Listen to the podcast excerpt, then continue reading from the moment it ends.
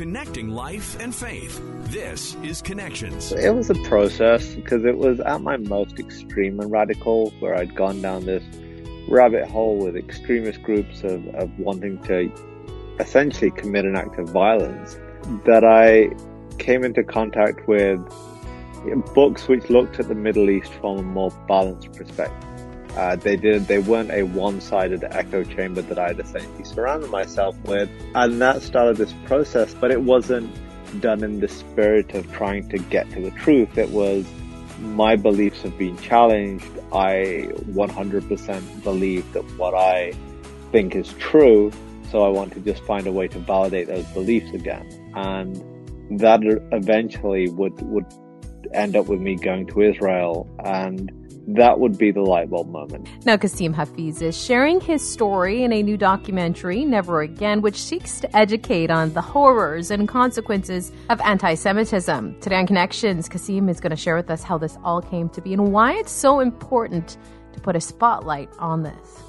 We're joined today by Kasim Hafeez. He is the senior Middle East analyst at Christians United for Israel. Now, you're also involved in a new film that was recently released called Never Again. Tell us a little bit about this and how you got involved. Sure. So essentially, it's two know, parallel stories is the best way to describe it, but it's two journeys of mine and now late Holocaust survivor Irving Roth, and it explores anti-Semitism, hatred, and kind of the the parallel journeys of Irving, who experienced the very worst of manifestation of modern day anti-Semitism, and myself, who grew up in England and adopted these very anti-Semitic views, similar to the views that led to the awful things happening during the Holocaust. So we kind of had those parallel journeys and kind of the intersection of where me and Irving meet and my change from that kind of background and also my friendship with Irving.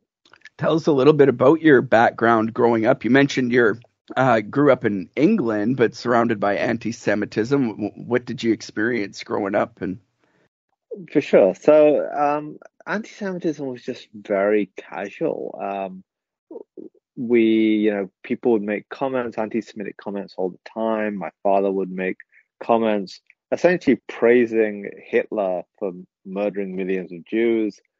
Uh, so it becomes almost a reality rather than bigotry or hatred or, or just, you know, wrong as it is. But when you constantly hear something, it just becomes your reality when you're younger. And what was interesting looking back is my family originally from Pakistan. They're not from Syria or the Middle East, somewhere where there is a direct conflict with with Israel, the Jewish state, um, or you know we weren't in contact or knew of any Jewish communities near us. So this was it's kind of an irrational hatred, which most kind of bigotry is, but it's just so interesting to see how that developed and how I was surrounded by it growing up. What was it that turned that light bulb on and you were like, wow, this doesn't feel right or there's not there's something that there's something wrong about this? So it was a process because it was at my most extreme and radical where i'd gone down this rabbit hole with extremist groups of, of wanting to essentially commit an act of violence um, that i came into contact with books which looked at the middle east from a more balanced perspective uh, they did. They weren't a one-sided echo chamber that I'd essentially surrounded myself with, and that started this process of. I don't want to say it's it's challenging because I could say it, it was a period of research, which it was, but it wasn't done in the spirit of trying to get to the truth. It was my beliefs have been challenged. I 100% believe that what I think is true. So I want to just find a way to validate those beliefs again. And that eventually would would end up with me going to Israel, and that would be the light bulb moment. It was the actual interaction, meeting, speaking to Jewish people, uh, being in you know a Jewish state, and just seeing firsthand that everything I'd been taught, everything I had been made to believe about you know the the other simply wasn't true. Now, you mentioned like having that light bulb moment, but leading up to that research, like you were going down a pretty dark trail actually and getting caught up in some radical ideas, it sounds like. Yeah, very much so. It's the, I guess it was a manifestation of kind of the background that I grew up in and, and the time. There, there's this, it's very difficult to describe. In the UK, it's very it's a very different situation compared to North America. Um, and when you grow up, so my like so my grandparents came to England from Pakistan. I was born in England, so British. You know that that is the only country I've known. English is my first language, but there is a huge disconnect between being British and from a Pakistani or Bangladeshi heritage and feeling part of the country. And that was something that I had also felt, and there were groups that really used that to radicalize young British Muslims who were who were growing up at a time of a lot of uh, I I don't want to say uncertainty, but more a trying to define who they were and not feeling part of the country they were born in, not feeling at home in the countries that their families had come from, because why would they? You know, I'm British, so into that real void. And you add to that what was happening globally. You had the war in the Balkans, in, in Bosnia, and the the first Afghan Soviet war. So all these things which had really highlighted Muslims on a global stage, and this question of identity, it really created a fertile ground for extremist groups. And you know, I was just another person who got wrapped up into that now you're sharing this with everybody. You're sharing your story. You're sharing how this all came to be and how you came out of it. Tell us why and how this all came to be. So, the initial discussion um, about making the film. So, I had been speaking out against anti Semitism essentially since I had my kind of moment of a change because I, I just felt a responsibility. There's one thing experiencing the reality and going, okay, cool, I'm going to get on with my life. Uh, I felt responsibility to speak out uh, twofold. One, because you know it was the right thing to do, as cliche as that sounds, but also, you know, if I can prevent one other person from a similar background to me not going down that awful route I did, because it is it, from a personal perspective, it's it's awful. It's very toxic and just hugely damaging for an individual. Um, so I'd been doing that for a while, and know, I start I've started working in the field, and I'd met Irving through that, and there's discussions about Irving at the time was yeah, I think it was almost ninety, and like many Holocaust survivors of that age, we wanted to find a way to really that his story could be told long after he'd passed, and it was felt that you know my friendship with Irving could be something that we could kind of weave in, and it could make it compelling. So initially, I was like, "No, I'm going to pass," but thank you. Um, but after thinking about it, I had conversations with my wife, uh, and she was kind of the voice of reason. Um, and I decided that it, it is actually something that I wanted to be part of, and the, the reasons were right. And you know, as the, these discussions were happening, anti-Semitism in America had reached new heights, um, and and various challenges with bigotry and all these things. So it just felt like it was the right moment to do something like this. You mentioned being friends with Irving uh, to begin with. How in the world did did you two meet and become friends? So very strange, actually. So uh, living in the UK, after I'd become kind of vocal about everything and, and speaking out against anti-Semitism, etc., it, it kind of became very challenging. I grew up in a very tight knit community. There was a lot of hostility, so I decided that it was time for a change. So I moved to Canada, to Winnipeg, Manitoba, and you know I moved to Winnipeg really not knowing any people. I met a few people because uh, I was I spoke there in 2012, but 2014 I moved to Winnipeg, and you know, I've not got a job at this moment. It's I think like March, so it's still pretty cold. Um, and an organization reaches out and goes, "Will you be interested in doing a speaking tour on campuses in California?" Uh, I thought, look, it is really cold. Worst thing that's going to happen is, you know, I get to go to California for for a week. So I, I did a speaking tour, and that's where I met Irving. He was also part of it, so I met him via that. And when you're with somebody for a whole week, you know, it's a kind of a bond forms, and we just really hit it off. And it just went from that, and our, our paths just continued to cross, and we stayed in touch in in the subsequent years. What was it like to to meet Irving? Obviously, you said there was that bond, that relationship, but to to meet him and hear his story. I mean, it was deeply impactful, and it really it, it was at a time in my life where, yeah, strange it may sound, it was something that I needed to hear because I was at this strange crossroads where, because of my choices to speak out, I'd had to make some pretty drastic decisions, and leaving England and all these things. But hearing Irving speak, hearing his story, and hearing and seeing the energy he he had to still speak out against hatred and bigotry one was inspiring, but two, just how incredible of a human being he he was. I mean, he was just so full of life and energy and incredibly funny, and all those things were just so inspiring for me and deeply impacted the choices I made from that point on. What was it like to work on this film with Irving? It was really great. I mean, it was amazing. It was, uh, you know, we, I felt like we went down to a very human and personal level that neither of us had really, uh, really dug deep down to. It really forced us to ask some serious questions of ourselves and our experiences. and just at the completion of it, it, it was just a really special experience. It, it's really difficult to put into words all the little moments, and uh, but it was just a really special experience, and I, I just hope that comes across on screen because Irving's story, who Irving is, is is so much more than just a Holocaust survivor.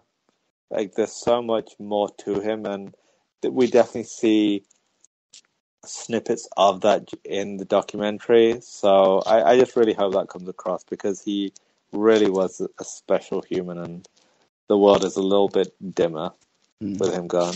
What do you hope people take away from this film when they sit down and watch Never Again?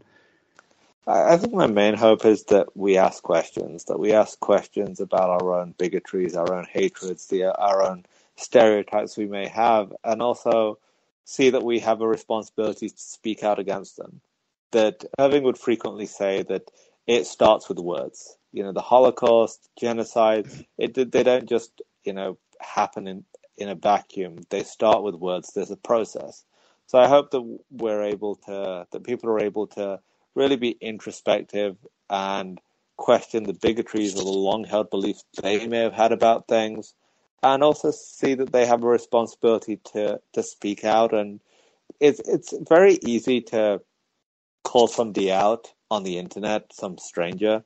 It can be a lot more challenging to call somebody out at, you know, dinner with family because yep. so I, I hope it motivates people to realize that we all have the power to make huge change at, at, at, at every level, be it with our families primarily, initially, and friends. And we see that that is a responsibility we have, and, and we step up. You're a prime example of that. Um, is there during this filming process, is there one moment that really just stands out and still impacts you to this moment? So one of the, the for me, yes, in short, um, eh, while we were in Israel, so I've been telling my story and my background for a number of years.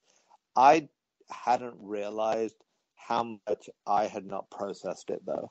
Uh, and that happened when we were filming in Israel in Jerusalem we walked up a lot of steps to get this shot that the producer wanted. It was a great shot of Jerusalem, but we walked up a lot of steps. Um, but it it was a moment where I just really looked back from a very like, wait, that was you. This isn't a story that you've been telling. This was you, and really trying to understand who I was because there's been almost an element of separating who I was from who I am today, and I can I as I think about it, I understand why, but that person was still me, and it's really under trying to be a little bit more understanding and empathetic to who I was, and I'd even say forgive myself for who I was. So mm. yeah, and that's something that I hadn't really thought about or processed, and so that was uh, it was challenging, but I'm glad that I I had that experience and was able to to do that because up until this point I just hadn't. Yeah, that guilt and shame so hard to shake sometimes, isn't it? Right. You internalize it and it's instead of dealing with it you just pretend it's someone else almost. Uh, the film releases for streaming on demand uh, June 7th and then available on DVD June 21st. Uh, wondering though uh, if for people that have had a chance to watch it already, what's the reaction been like so far? Uh, the reaction's been very positive. Um, you know, from people who have watched it to review, uh, to friends of mine who have watched it, who who don't, who aren't really invested in the subject matter, so to speak. But I, so far, I've only heard positive reviews, which is very good, and and they found it very impactful. You mentioned before the organization you work with, uh, Christians United for Israel. Is that correct? Yes. So, um, how do you go from uh, radical Islam to becoming uh, working for a Christian organization? I that's a great question. Um, so initially, I came into contact with them when I first moved to Canada. They were the organization who did the tour, speaking tour, which I met Irving on, and I just I really appreciated the work they did and just the staff that I met were just great people. So we stayed in touch and I was eventually started working for them maybe a year later. I, I wasn't a Christian at this point. Um, so I was working with them and a few years down the line I became a Christian was never planned. I also, I almost, I even said that when they first hired me. I was like, this isn't going to be one of those. he becomes a Christian stories. This isn't where this is going. You're not so, getting a testimony out of me. Yeah, like this is not going to be one of those. so, so yeah, so, so, and that's where we are today. So. Well, what's it about Jesus that made you go, oh, uh, this, yeah, this is what I believe now? Uh, so everything I do, uh, normally there's a lot of uh, research and making sure that I'm making the right choice and, and all these things. I, I very kind of lay out everything before making a choice. So that wasn't the case with this. I was in uh, Arizona, started reading the Bible. I had a I had an early morning flight. I decided that what's the point going to sleep? I've got to get up in three hours. Randomly re- started reading the Bible. Felt this weird kind of pull but I was like, okay, it's huh. probably just you know uh, I'm tired. And then my flight back to Winnipeg uh, went through Minnesota, and I ended up speaking to a missionary who was on his way to the Balkans for um, like an hour and a half. And then there were just a number of things that happened over the next two weeks where I felt that this is where I'm being where I'm being brought in, but this is what I'm resisting. And eventually, I, I, I don't know, gave in is the best term to use, but eventually, I kind of accepted that Jesus was my Lord and Savior, and I just felt an instant, an instant switch, like something changed. I, the best way I can describe it is this: it's, it's like feeling that without knowing you've been in a prison your whole life, and then now that the door is open, you've just realized that that was the only way I can really describe it. I mean, so yeah, that was it, it was very tangible in that moment, and from that point on, it it was it was very clear to me. The more I read the Bible, I was like, well, okay, I made the right choice. Mm-hmm. love it. Mm-hmm. so. Absolutely love it. Going back to never again at the end of the day, what do you hope people will take away from this?